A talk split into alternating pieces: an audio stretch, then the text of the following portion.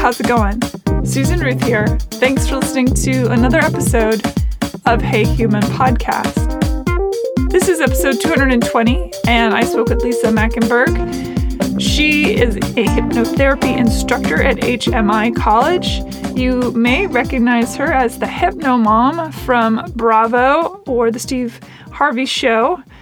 She does work with kids, adults, people who have suffered trauma. She works uh, with past life regression therapy, hypnotherapy, uh, future and multiverse. Really fascinating woman. We talk about the brain and we talk about REM and we talk about hypno states. She does a visualization hypnotherapy with me on air uh, on this episode. And to that end, I thought it would be fun for everyone to see one of these sessions uh, in real life. And so, my dear friend Rachel Kais, who has studied under Lisa, uh, she and I did a past life regression therapy session, and it was really great. I recorded it, and we are editing that right now, and it will be up in about a week on my YouTube channel uh, under official Susan Ruth. Not very creative, is it? But whatever. Anyway, yes, it'll be at the official Susan Ruth YouTube channel. And what's wild is that, from my perspective, while I was under hypnosis and I for sure got hypnotized, uh, it felt like maybe a half an hour went by. And then when I came out of it and went to turn off the video recorder, an hour and a half had gone by. I could not believe it. Time definitely was different for Rachel during that session than it was for me. Very, very interesting.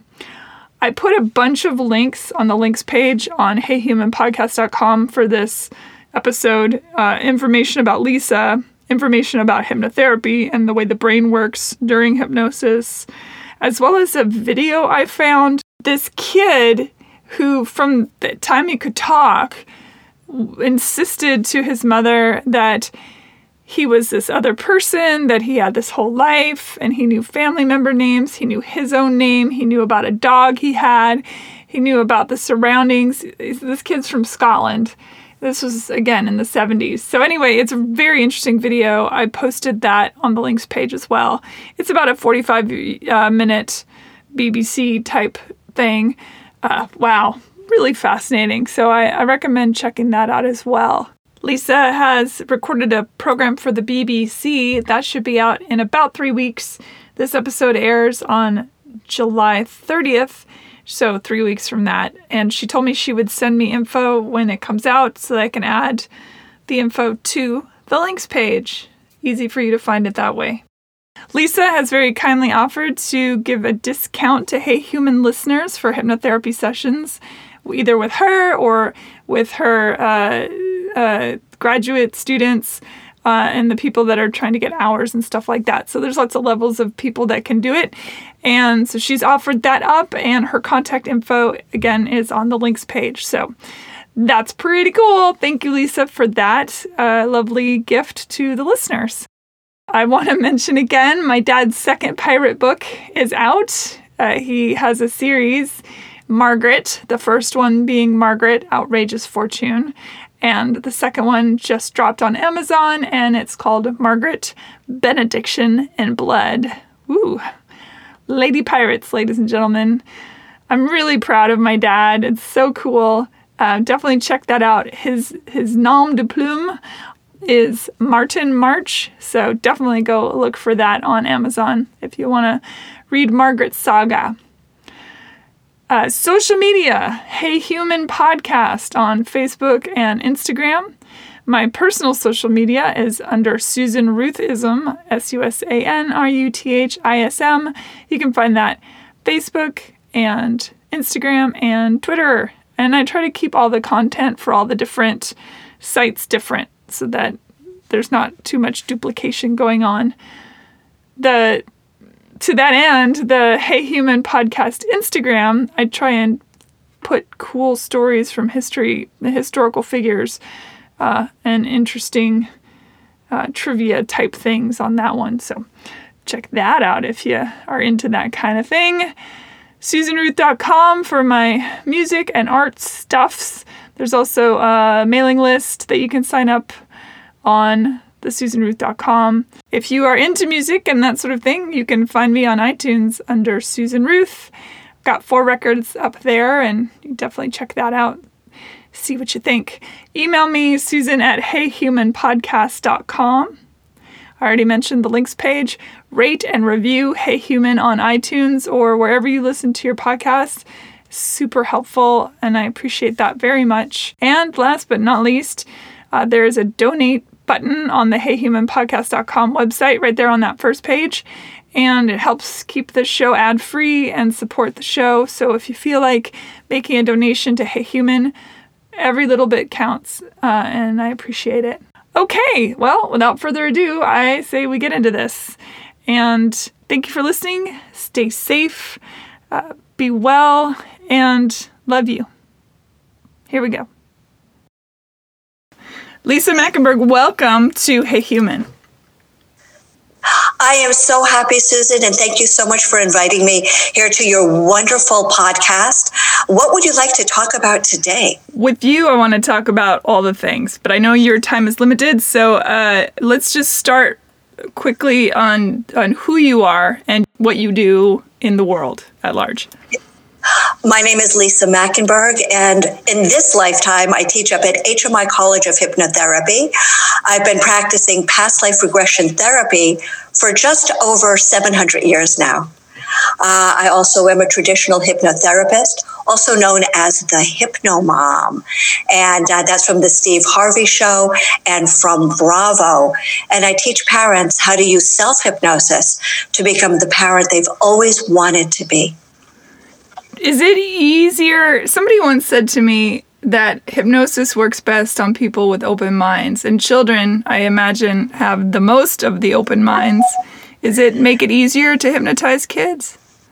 Um, children are very easy to hypnotize. However, everybody is easy to hypnotize. If you have a wake sleep cycle, any at all, and as a matter of fact, Susan, I can prove to you uh, that you were um, in hypnosis probably uh, two or three times this week. Want me to prove it? All hypnosis is, is using your mind to change your body. Can I give you an example? Yes, please. Do you know what I have right here with me in my Zoom studio? I have two scoops of Haagen Dazs vanilla bean. I have drizzled hot chocolate on top, and I've tossed a handful of honey roasted almond slivers on top. Did you feel your mouth start to water? Absolutely. Well, your whole body got ready to digest. And I'm just here in my Zoom studio with a glass of water and my HypnoCat. Yeah. So merely by using your mind, you prepared your entire body to eat. Have you ever been scared in a movie? Of course. Even though well, I know, know I'm not in harm's way, my body reacts. You're a hundred percent. Even though there's truly no danger, you're using the theater of your mind to actually put you into fight or flight. And that's a tricky so, thing, I feel like, too, because our minds don't know how to distinguish from true uh, problems versus imaginary problems, which is why when we wake up after having a dream that our lover cheated on us, we are truly pissed off at them, you know, and all that you stuff. are actually in fight or flight. So think about it this way, Susan. If you can use your mind to get you scared, uh, to get you worried, to get you angry, to get you sad, when you draw your attention to sad memories or the time that that SOB cheated on you, if you can use your mind to make you scared, sad, and afraid, what else can you use that magnificent mind to do? Now, I noticed when you said uh, that you are, have been a hypnotherapist for 700 years, of course, I don't know how many people listening caught it. I'm sure everyone did. Um, do you do you remember when you were drawn to it? Let's just say in this lifetime, when you were drawn to it. Yeah. Yeah. Uh, my husband's a physician and he was working in the emergency room and he had wonderful discussions with people who have died and lived to tell about it. So he'd bring somebody back from the dead, they'd grab his hand and say, Doc, you'll never believe where I've been. So from there, he wanted to do continuing education with someone named Dr. Raymond Moody and Dr. Brian Weiss. Both of them have written books, one on near death experience and one on past lives. That was my first introduction in this lifetime. Uh, to past life regression and near death experiences. Uh, but at that time, I was just beginning my hypnotherapy career. That was 1993. And so as I explored it more and more and more, I realized my dreams of being a man, um, being chased and having to hide, uh, that those were not just dreams, uh, that they were little glimpses into my past life. Uh, then as I started to explore it more and more, I was able to access my past lives. And to access past lives is very easy. All hypnosis is, Susan, is slowing down the brain waves. Our brain waves now, you and me, hopefully, we're in what's called a beta state. That means our brain waves are 14 to 40 waves per minute. However, when we slow down to go to sleep, our brain waves slow down and we're able to access other parts of our consciousness. And whether you believe it's past lives or metaphor or imagination or memory, it doesn't matter because we can use these brain states to have a more conscious, more intentional, and more joyous life as sons and daughters of the 21st century. Firstly, I definitely want to have your husband on the show because that sounds amazing. I, I, always had a sense that there was uh, more than just this, partly and beyond the the the depth of religion well, it, many people say that we are spiritual beings having a physical experience mm. and not the other way around. Mm, I love that. Yeah, and uh, may I ask you, did you grow up with a religion? My father, my father's Jewish. My mom's Episcopalian. And when I was five years old, I started school early in, in England. And uh, when I came home from school in England, they would, uh, in my school, the first thing they would do would uh, pray for the Queen's well being. And then they would do an, uh, a prayer to, to Jesus. and I came, oh my. Yeah, and I came home and uh, the queen went first, which I thought was hilarious now as an adult. But uh, I came home at five and I said, Mom, Dad, who who's this Jesus guy? Because my dad's a scientist. My mom, you know, she's an artist or in a. She's also archaeologist, but she was art artist by means of in in the headspace of an artist. And, yes. Um, so they began to teach me, and I was very lucky and everyone's heard this story before, but you know, they sat me down. They said these are the major religions, these are the minor religions. This is the pantheon. This is you know, this is mythology. This is they really at five they gave me this breadth of knowledge, and then said we can't tell you who to be. It's up to you. But growing up, they encouraged me to go to all the things. So I would go to temple, and you know, I studied Hebrew and Latin. I went uh-huh. to a church. You know, I went to my friends' churches, all that stuff. So I really had this big space. Well, it's really interesting that if you take a look at our oldest religions, our oldest monotheist religions, which is Zoroastrianism, and I'm here in beautiful Los Angeles where there's many people in the Persian community who still practice Zoroastrianism, which is one, uh, which is the very first monotheistic relation, uh, religion. It predates Judaism. And uh, you take a look at that. I love being in LA. And then Judaism, Christianity, um, uh, Islam, and all of the Eastern religions, they all have a core that's pretty much identical. Yes. And if you want to go back even further and look at the uh, pantheon of the gods and the goddesses, mm-hmm. the same thing. They have that core of goodness and truth and honesty and integrity. The golden even rule. though they express it. Mm-hmm. Yes. Hey, I have a here. I have a trivia for you. The golden rule is that a Christian thing or a Jewish thing? This is uh, we're doing a little jeopardy, a religious jeopardy. What do you think? Well, I would imagine it's it goes back even further than that. But ah, very interesting. Because Plato spoke of things like that. So did Aristotle. So they certainly did when he was in the Lyceum, yeah. which is what, where uh, where Aristotle uh, taught. However, in Christianity, we say, uh, "Do unto others as they would do unto you," which is a very interesting way of saying what Jews say. The Jewish religion says. Do you know what it is, Susan? Ready? Uh, go for it. do not do unto others what is hateful to you. So it is not to be proactive, it is to avoid um, things that are harmful.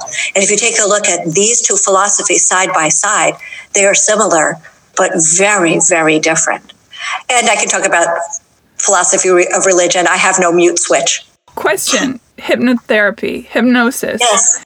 In layman's terms, how exactly does it work? Well, we didn't know until just about uh, 20 years ago. Nobody knew. It was been around forever. And the only reason that we have Homo sapiens sapien as the dominant species and not Neanderthal is because of hypnosis. And I can prove it. If you took a look at Neanderthal in Europe and Homo sapiens sapien in uh, Africa, what were they doing? What were they doing 200,000 years ago? They were all hunting big game in groups. Uh, they were all making intentional fires. They were burying their dead with ceremony and they were taking care of their sick and injured. Well, why did one survive and one didn't? Hypnosis. Neanderthals, each family group had its own individual fire, hearth at night. Homo sapien, sapien, had one fire and the entire clan sat around it. And they talked about what the successful hunt looked like, smelled like, felt like, sounded like. And everybody learned by imagining and visualizing the successful hunt versus the unsuccessful hunt. The women talked about good mushrooms look like butterfly wings on the bottom. Bad mushrooms don't look like that. And as I say, when you turn them over and touch them, they feel like butterfly wings. Didn't you actually feel like you were touching the bottom of a mushroom? That's hypnosis. So, because we were all learning from each other what worked and what didn't work in a clan, that's hypnosis. So, hypnosis is being able to replicate something using your mind and feeling it in your body. So we didn't know what this was. We knew it worked, but only 20 years ago when we had a functional MRI, do we know what hypnosis is? Hypnosis is slowing down the brain waves under 14 waves per second. So we slow them down to about 10, 8, 10, 9, 8, 7. Then you go into a theta state. We slow it down to an alpha state, physically relaxed, mentally alert. And then the blood actually rushes from the frontal lobes to the cerebral cortex, that's the mammalian brain. And if you make a visualization, the blood is mostly in the cerebral cortexes, and you are able to have your body react as if you're actually someplace where you're not. So all hypnosis is is deliberately with intention slowing down the brain waves, activating a visualization or a sense of to change the physical body. When you do your work with regression and yes. helping people to access uh, past lives, or as you say, maybe metaphor, why do you think it is that A, we don't remember in general you know, we remember books we read when we were seven. You know, what is it about the process of becoming a, a new being, not a new being, but a new being, a new, uh, putting on a new suit, I guess. Uh, what's the point, in your opinion? No, it's a mystery. And by the way, this is not the first time you've asked that question. You asked that question when you sat around one of the first intentional fires. You've asked that question for many, many lifetimes. And the crazy thing is, um, one day, if you decide to have children or you hang out with little kids who are four and under, just beginning verbal, and you are playing with them and saying, Oh, what's your favorite cartoon? Um, do you want to go to the park? Do you like dinosaurs? And then you say, Who did you used to be when you were a grown up? They answer they will answer and they will be very articulate. What did you do? Who's your best friend? Oh, uh-huh. What do you and Mary like to do? Who did you used to be when you were the last time you were a grown up? Mm. And you'll get the entire story. I watched a video so, last night about a boy in Scotland. The video seemed to be from about the 70s. And he remembered from age two, as soon as he really started to talk, about this life he led in this tiny little village that his family had never been to. He knew his name, he knew what the house he lived in looked like, he knew details about the town. And so, of course, the first thing mom and dad did was take him to a child psychologist because he was so adamant about it. As he it didn't go away, four and five, he still had these feelings and these remembrances. And then they brought in a past life uh, person and who researches it, and they flew to this tiny little place, uh-huh. and the kid was like, "That's this, that's this." They went to the house that he described. It exists. The name of the the um, the people in the town exist. He the the name that he used existed. It was wild and cool. Yeah. Well, the thing that also leads us to believe that there's something, there's some there there, is something called uh, hypnoglossy uh, or xenoglossy, which is um, someone had, I, by the way, I have twins, so I like to research twins. Um, someone had adorable identical twins who had an adorable twin language. And when you took them over to the language lab, they were speaking Aramaic. So, um, and so, you know what? There are many things that are unexplainable, but we don't know. Was this this child's past life? Was it the parent's past life? Was it a passing energy? And then he picks it all up. You cannot prove what it was. So we have to just understand that these things exist in our world and have some curiosity and flexibility about it. Mm-hmm. But always, uh, since I am a past life regression therapist and not a researcher, I always use it and I only use it to make the quality of this life much more intentional and joyous.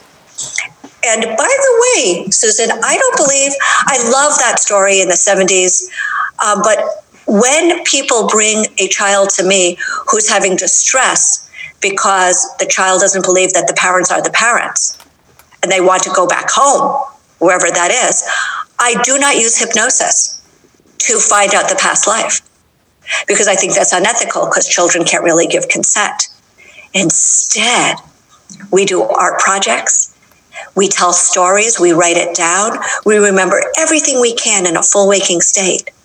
And then we only use hypnosis to say, what do you think of the, the, the man and the lady who you live with now? What do you think about your home? What do you think about your toys, your friends, your school, your street. So we try to get the child oriented into the joy of the current life because that's the only way you can have a good life if you're constantly longing. I don't know if you ever broke up with a boyfriend. Oh yeah, ever happened. A few. There's a pile of dead. pile of a pile of dead. There's carnage in the past. Um, can you imagine only longing for what was in the past? You could never enjoy the present. Yeah, it'd be very hard so, and to live in the present moment. So, so that's what I do. The yeah. idea of efficacy that you bring up, I'm glad you said that because it it was a question I wanted to ask when you were first saying that you teach parents how to do that. I assume that the kids that you're teaching parents and kids about hypnosis are of consent age where they they can verbalize and say, "Yeah, nope. that's cool." So how, nope. where is the efficacy there then? Ah, what a good question. So the thing is, think about this way. Ready? How hard is it to change yourself and one of your habits? Easy or hard? It's not easy. Nope. Now think about trying to change somebody else. It it's impossible. okay, yep. So when people come in with their kids, the first thing I teach the parents is containment and emotional regulation because you can't teach emotional regulation to a kid unless you have it. Your kids will never do what you say, but they'll always do what you do. Well, good advice. Absolutely. Yep. Because I'll tell you, people bring in a child who's morbidly obese, and the parents bring the kid and say, fix it. And you know, I sit there and I eyeball the mom and the dad. because they want to dump the kid and say, fix the kid so the kid eats in a way to be healthy. But that's never going to work. So instead, we talk to the parents about parents in charge and how to create an amazing home where everybody is eating for the art of extreme self care. Mm. And what the parents do, the children do. Now, I'll tell you what happens when people bring in child, children, let's say for ADD or study skills, or let's say a three year old who just started uh, preschool but is terrified to use the toilet at preschool. That's really common. I, all summer, all of July and August, I see the kids who are terrified to use a toilet that's not in their house. So you say, well, that kid can't give consent. That kid is three. But the thing is, so we ask. I sit there and I'll ask. We'll draw pictures. I have a little dollhouse, um, and say, "Hey, would you like to be comfortable when you feel your bladder or your bowel, and a wonderful, joyous desire to eliminate your waste, which you don't need anymore? Would you like to be able to use any toilet in the entire world, anywhere, ever?" And the kid says, yeah. So now we work towards that goal. Mm. So, yeah. So, mostly, a lot of it, most of it, when people bring their children in, a lot of it is teaching the parents how to not let a two and a half year old run a household or a 12 and a half year old run a household. That's not healthy. Your kid's smarter than you, but you're wiser. So, most of it is teaching parents how to have self esteem through mastery so they can teach their children because a creative mind is a disciplined mind. And you know that, Susan. You're very creative. You have this podcast, you have motivation. And you could not be creative unless you were disciplined. Yeah, I get lazy, but yeah, I get it for sure. It, it reminds me of uh, Willy Wonka, the original with the Oompa Loompas and their songs. Yes. That that a lot yes. of parenting can be boiled down to the Oompa Loompa mastery of of teaching children. So when uh, when people in their incarnate now, whoever they are, mm-hmm. have do you find in your work that people bring in the same stuff every time and then once they master that or overcome whatever obstacle or fear, then they get to go to the next one. And because you work with future self too, don't you? Oh, yeah. I do past lives, future lives, lives between lives. And I do something which I call wisdom from the multiverse. You know, you talk to scientists and nobody really knows, but science, quantum physics is showing that we have multiverses. And the there's a timeline when you and I met at 11 o'clock. There's a timeline when we decided that we were going to meet at 12:15. There's also a timeline where there was a glitch in the technology and we couldn't meet until tomorrow. Each one creates a new timeline. So if that is true, and I don't know if it's true, but it's a really cool theory, you can use hypnosis or altered states of consciousness to have a desired outcome look at all the multiverses, choose the one that has the desired outcome, go through it, and figure out what you need to do now to get there. So, a lot of the work I do is wisdom from the multiverse. As a matter of fact, how old are you, Susan? Do you mind if I ask? I always say I'm 2,000 years old, at, at, probably more. well, I'm 700, so I'm younger than you. So let's say that at some point, if you wanted to buy a house in Pacific Palisades or Malibu or Aspen. Okay, I don't know. Um, or you wanted to have a lifelong love affair and you want to marry royalty. You want to be, um, you know, a, a duchess. So we would just go up to the multiverse, look at all of your lives, find the one with that outcome, have you step into that life, access the memories, and figure out what you have to do today to get there. Interesting. Little different, huh? I love the idea of the multiverse for sure. Uh, but so, in, to, to answer the question I asked a minute ago, do we bring in what is the purpose of for example, I'm, I'm trying to think of the best way to put this. So let's say someone is afraid of drowning. It turns out Yeah. that they drowned in a past life. Uh, why can't that stuff reset? It seems to defeat the purpose of evolutionary soul if we keep bringing our BS with us every time. Well, you know, let's think about it. And I wish I knew the answer, but there's such a thing as epigenetics and generational trauma. I agree. Um, I your father is Jewish, and the first time nobody even knew what this was called, but there was right after World War II, the second gener- um, there was a support group called Second Generation, because why were the children the grandchildren and now the great grandchildren of people who ancestors experienced the Holocaust or the Armenian um, genocide, or um, now let's get really very, very topical and talk about uh, what's happening with global unrest. Why do we have the children, grandchildren, and great grandchildren having generational trauma? Why can't that just, you know what, you had a crappy life, you dropped dead, that should be the end of it.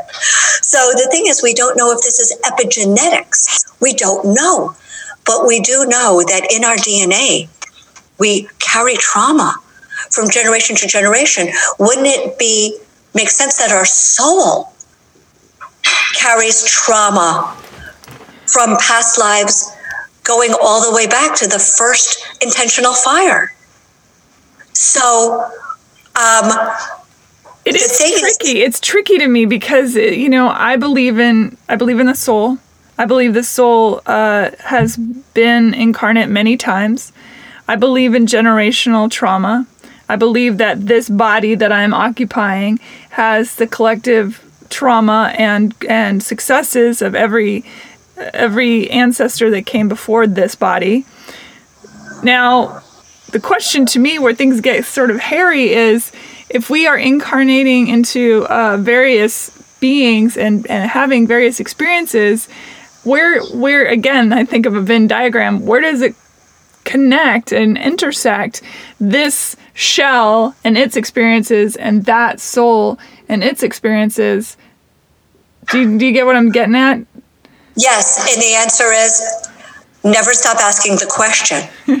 However, I'll tell you the power word or the magic word awareness. The magic word is awareness. So when you become aware that there is a Venn diagram, there's an intersect between the soul and the body, and there's some trauma that needs to be released, and then you become aware of where it's showing up. I'm going to quote you back to you, which people hate. Um, Socrates used the Socratic method, which was asking a lot of questions. That's why they gave him hemlock, and he ended up quite Yes, dead. of course. there's a pain in the, he a pain in the neck. Yeah. So I'll quote you back to you. Taking a look at past boyfriends, there's a stack of them. So is the trauma showing up in romantic relationships?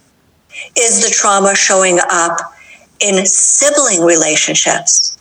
Is the trauma showing up with your relationship to money and abundance and prosperity? Is the trauma showing up in fear or sadness or rage? And so, although we don't know what the nexus is, we want to become aware of where the trauma is showing up and begin to pinpoint our interventions One to of- where it's showing up in this lifetime. Is it showing up in your health? Right. One So of the most useful things I have ever done in terms of relationships with myself and others, uh, in terms of uh, past boyfriends, I wrote a list of my lovers and then I wrote traits that they possessed and I tried to find the overlap of what I was drawn to versus not, how I have grown in relationship to them.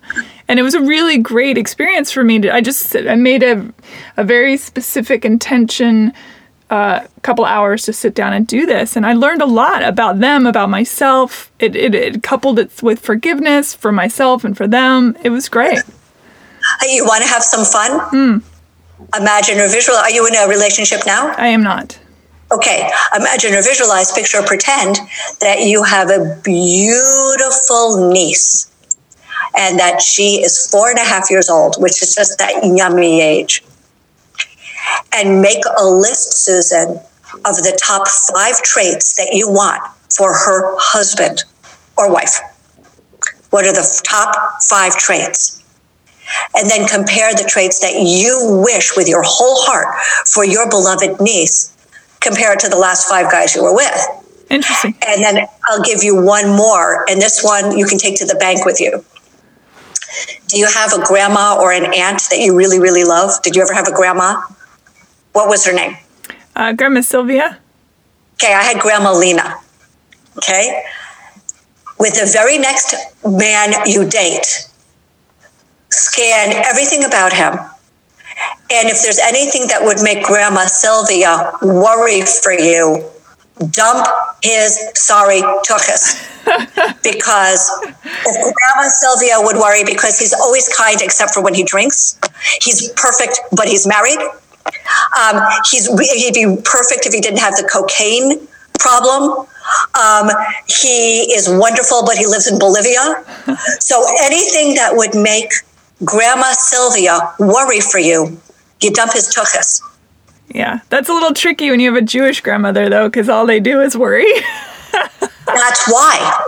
That's why. That's why you pick Grandma Sylvia. Because if there's if you're dating a guy and Grandma Sylvia is not worried, this is the man for you. Because again, you're smarter than Grandma Sylvia, but she's wiser than you because she's part of the greatest generation. Hmm. Amen to that. Uh, let's talk about happiness because before we started the recording, we we the, right now, and you brought it up. Uh, the the world is in turmoil. I would argue the world has always been in turmoil, but finally the light is being shined on the things, and people are stand. They're waking up. I, I think people are are we are coming out of our anesthesia in a, in a great way. Not that there have been moments in history, obviously, and this is very familiar to other moments in history, but this is the first time, having read, obviously, I'm not old enough to have been a part of many of the previous experiences, but having read and listened, mostly listened to people that were there and their feelings about it, this does seem different. Okay, I'll tell you why. Because of the pandemic, everybody was so busy. We were all hamsters on a wheel. It was crazy, and we were numb because we're hamsters on a wheel. Got to get on the 405, got to get to work, got to uh, feed the kids, got to uh, um, spend money, got to make money.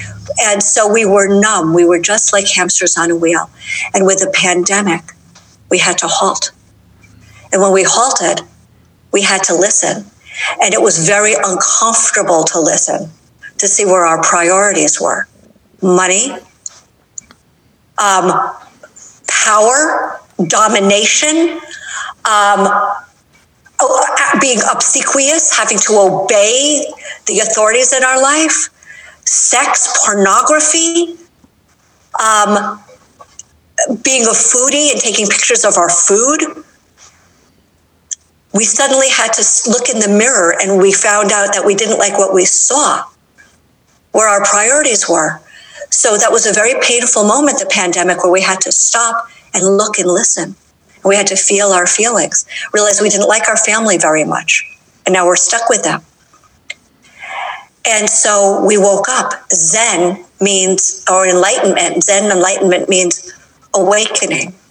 So the pandemic made us wake up and listen. And then we were forced to make the changes that we were too uncomfortable to make.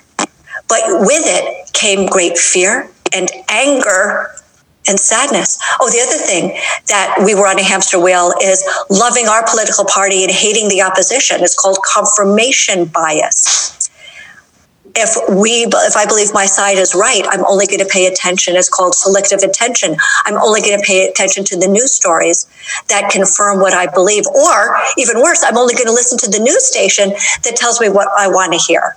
And that's for everybody out there. And we were forced to see if our side is right or if great minds can differ.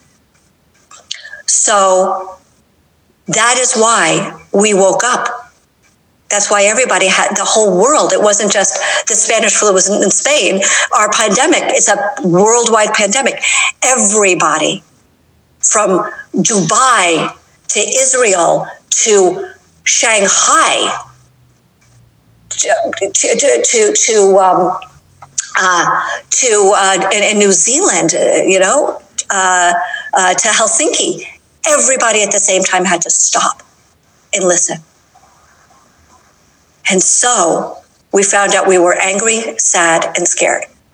So let me talk about happiness. Any questions about why this is happening now? Doesn't it make sense? Mm, absolutely.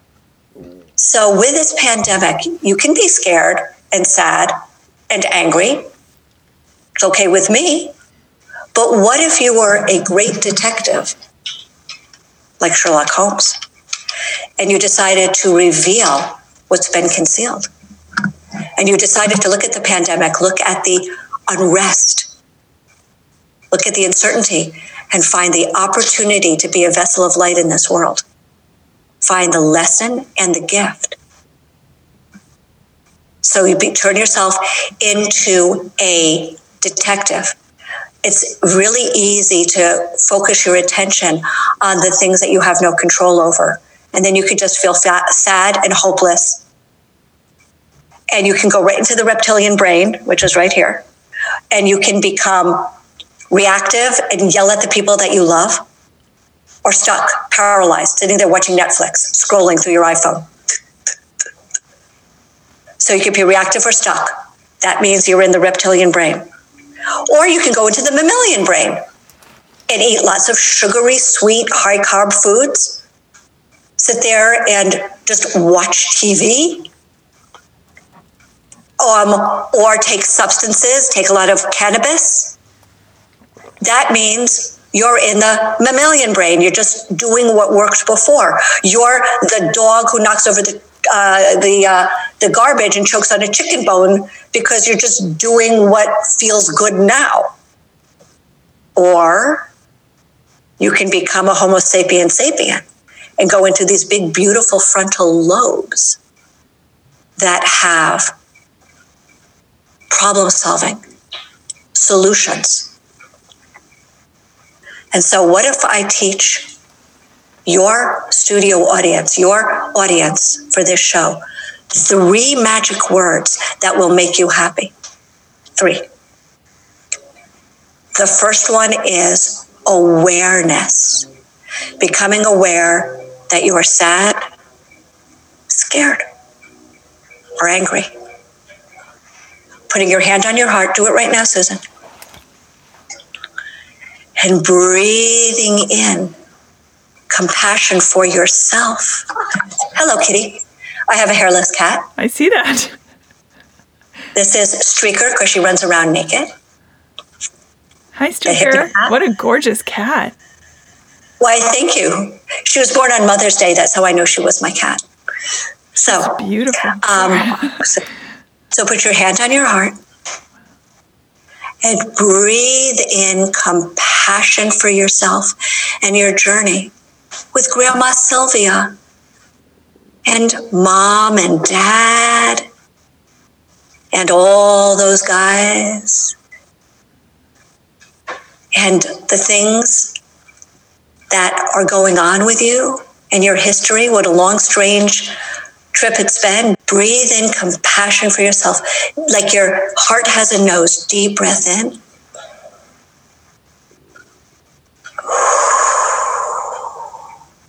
And merely that deep breath will take you right into the frontal lobes where you have problem solving. From there, your second magic word, your first was awareness. Become aware of those strong emotions. Breathe into the heart. That takes you out of an unintentional trance. Any questions about awareness? The second magic word is intention what you have an intention, when you have an intention, you have an 80% higher chance of following through.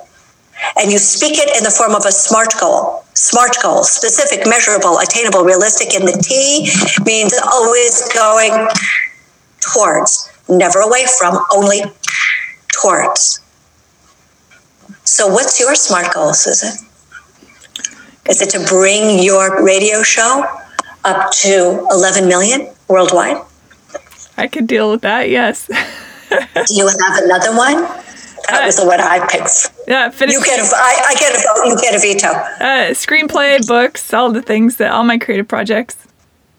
Okay. And so you make a SMART goal measurable. All right. So our second word is intention. And when you write it down, it goes right down into the subconscious mind. And with your intention, I'm going to quote from Mark Twain. He said, "Eat your frogs first," which always just cracks me up. That just cracks me up. He was a he was a wordsmith. So, if you would like to move your radio uh, podcast up to 11 million worldwide, if you would like to get your screenplay um, out, your books. In the morning, make the intention, have a yummy, delicious, nutritious breakfast that fuels you. And then do three. How many? Three. Three action steps towards this intention before lunch. When you do your three things to push, your goal forward, then you can have lunch. When and then. So you set the intention for three action steps that drive your um, your intention, your agenda forward every single day. That's seven days a week. It's all right if you take off Shabbos. It's okay with me. Then you have a different intention, like to connect with your soul self or with your grandma Sylvia. Is she still alive? No. Of blessed memory. Yeah. Or to um, make that connection with friends and family. So, intention is our second power word. Our third magic word is the best one attention. What you draw your attention to expands. So, are you drawing your attention to what's going wrong? Or are you drawing your attention to what's going right?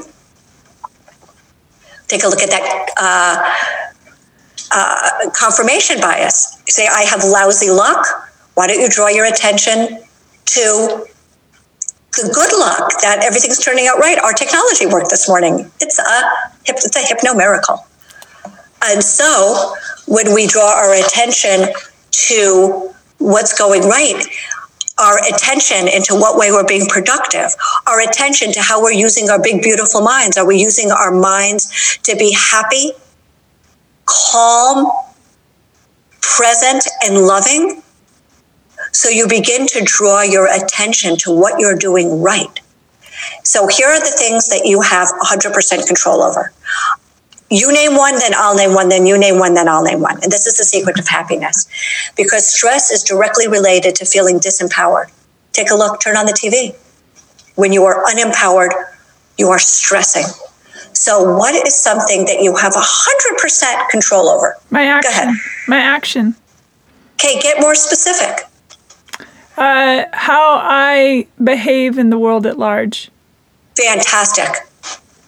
You have, so it's how you interact, how you show up for the people that you love, and how you show up for the stranger and you're dwelling in your midst. My turn.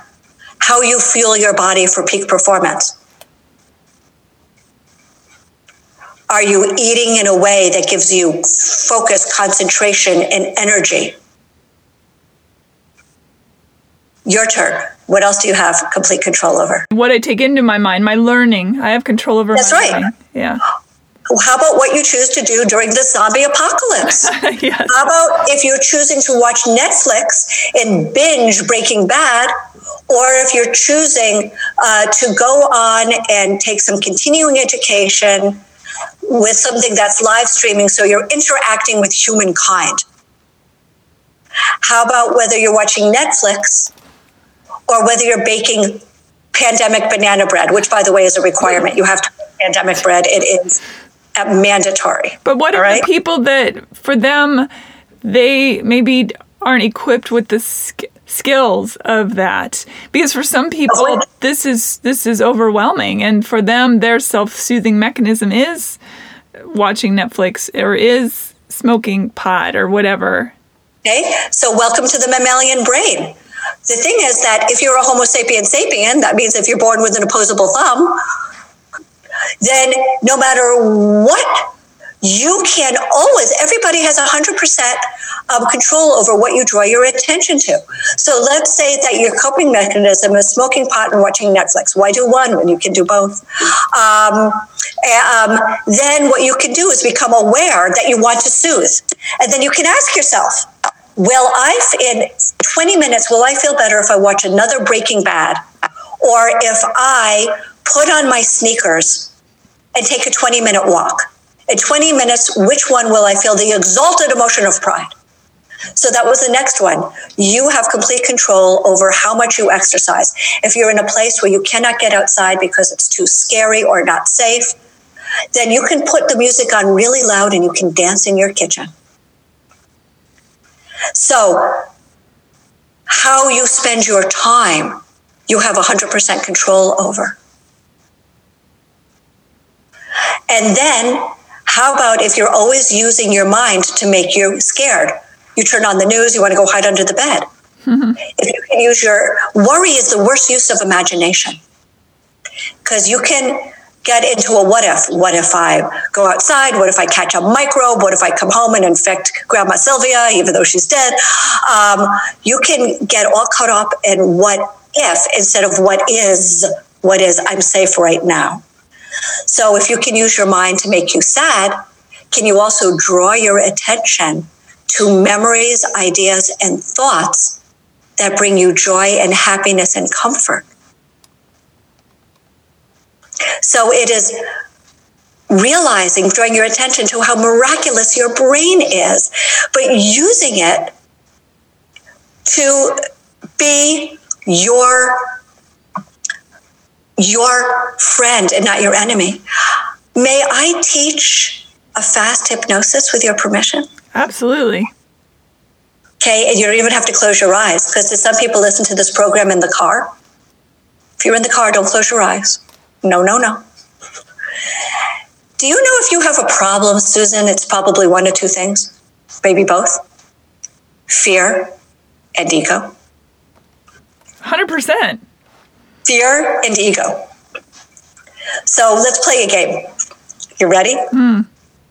Picture your fear and ego. So everybody listening, turn your fear and ego into an animal. The first animal you think of is the right answer, and give your animal a name. What animal is your fear and ego? Uh, tiger. What's your tiger's name? uh, Charles was the first name of in Charles the tiger, of course it is. Mine is a Saint Bernard puppy who wants to put his muddy paws on your chest and say, "Love me, love me, love me." That's my fear and ego.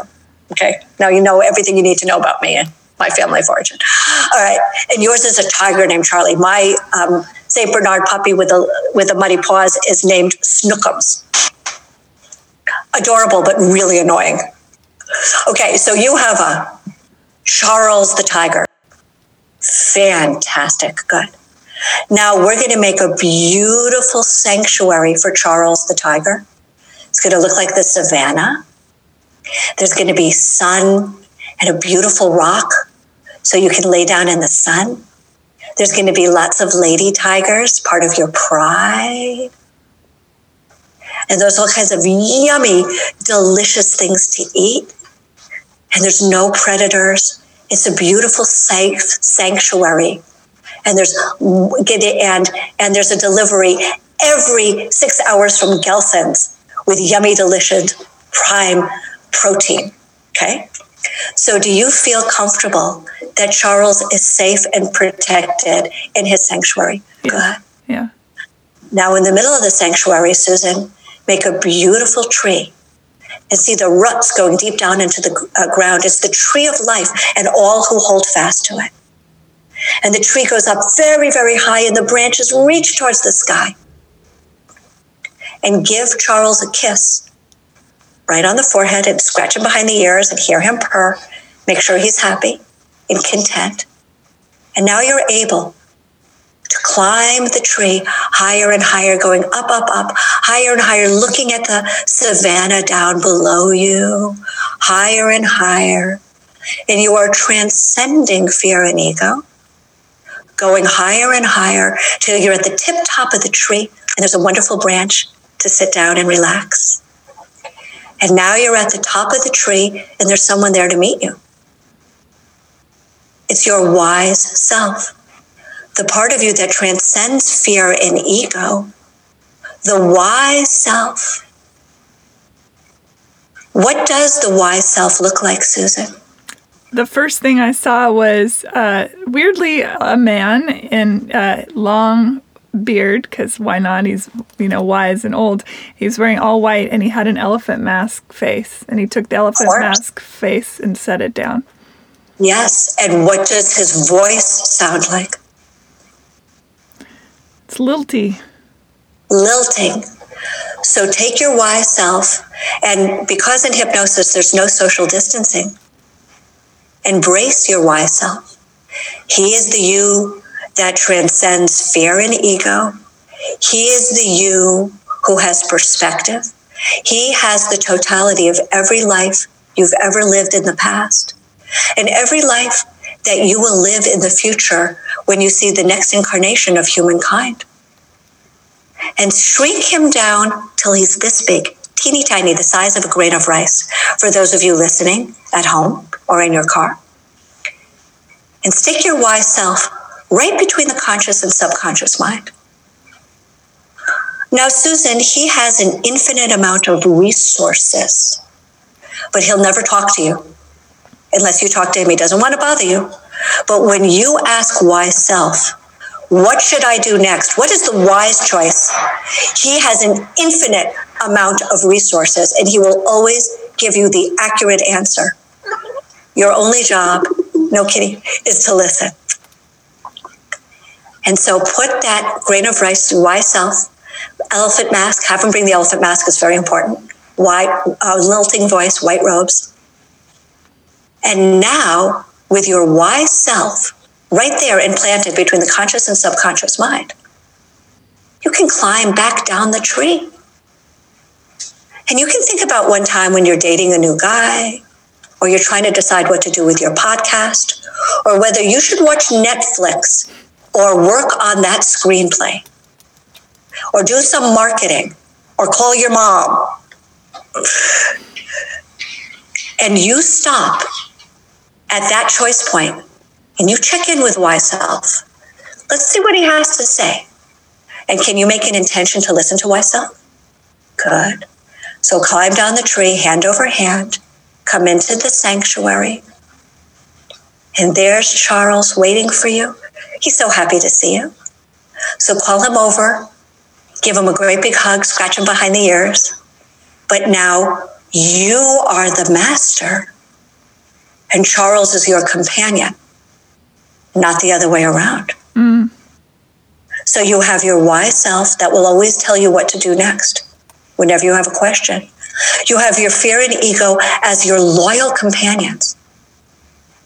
But the way that we are made by our creator, if you believe in that kind of thing, is the reason we stand up is we're supposed to lead with intellect, then with emotion, and then with action. And that was our little. I love that. Our little metaphor imagery exercise. I love it. And my guy also speaks Arabic. He's not speaking English. At least I think it's Arabic, yes. which is interesting. Maybe it's Aramaic. Maybe it's Aramaic. Who knows? I don't speak either, so. but I understand what's being said. I love that. So, in your opinion, then, manifestation, the concept of manifestation is really self hypnosis the law of attraction is self hypnosis. I can actually even prove it. You want me to prove it? Sure. I mean, prove it, prove it.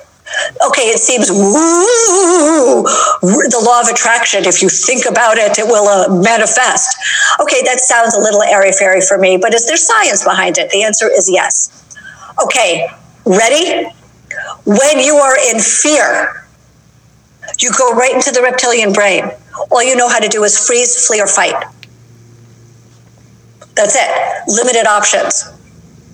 when you visualize the best possible outcome, you have to to visualize the best possible outcome you have to go to imagination imagination is, in the frontal lobes where there are solutions so merely by visualizing the best possible outcome you come out of fight or flight and then solutions that you couldn't see before because you were in fight or flight reveal themselves so it has nothing to do with magic all it has to do is coming out of fight or flight and being able to make wise choices, wise choices to optimize the best possible outcome.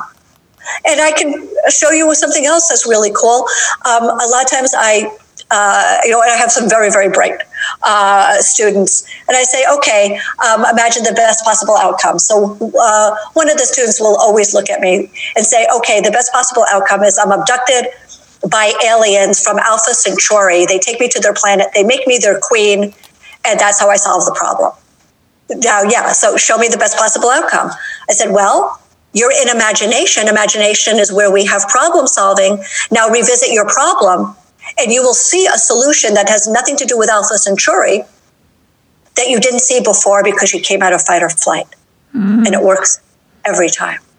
Lisa, tell people if they are interested. You, you mentioned obviously you're a teacher, you teach these skills to people so that they can in turn help others.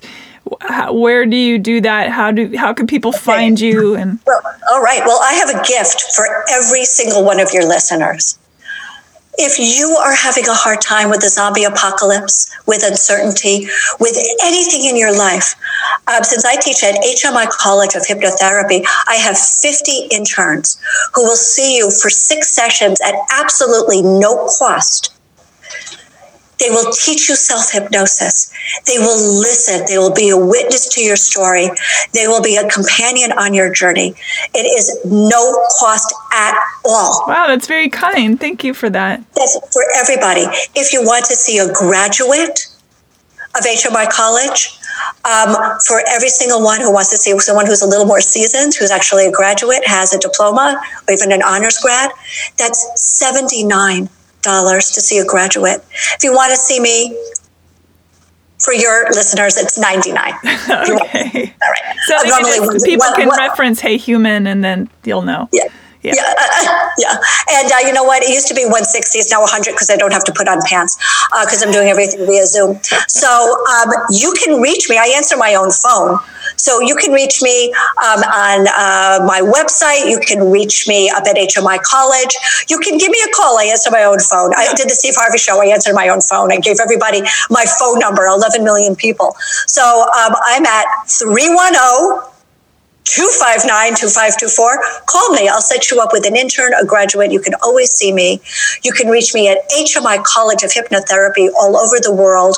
We have a distance program. We have a, uh, um, everything is on Zoom now until everything opens up again. Um, and you can also reach me at my website, thehypnomom.com or on Facebook, which is public and everybody can be my friend. And I'm going to put all those links on heyhumanpodcast.com. And also, uh, Rachel, one of your students who I adore, uh, she and I are friends, she and I tomorrow are going to video uh, me doing a hypnotherapy session so that we can put that on, on YouTube and people can see what it looks like. Fantastic. And I'm going to advertise Hey Human on my website to all my followers. Thank you. I want to thank you so much for having me as a guest. It's my honor, Lisa. I appreciate you taking the time. I know your schedule is insane. Uh, I think it's this fascinating work. I'm a big believer in it personally. I've seen it work in my own life. And uh, so it's it's fun to have you on and to dig in a little bit. Of course. And if you ever need anything, please don't hesitate to give me a call uh, shoot me a text. And I'm very, very available to not only you, but each and every one of your listeners on Hey Human. Thank you, Lisa. Have a wonderful day. You too. Bye. Bye Rate and review Hey Human on iTunes or wherever you get your podcast. Thank you for listening. Bye.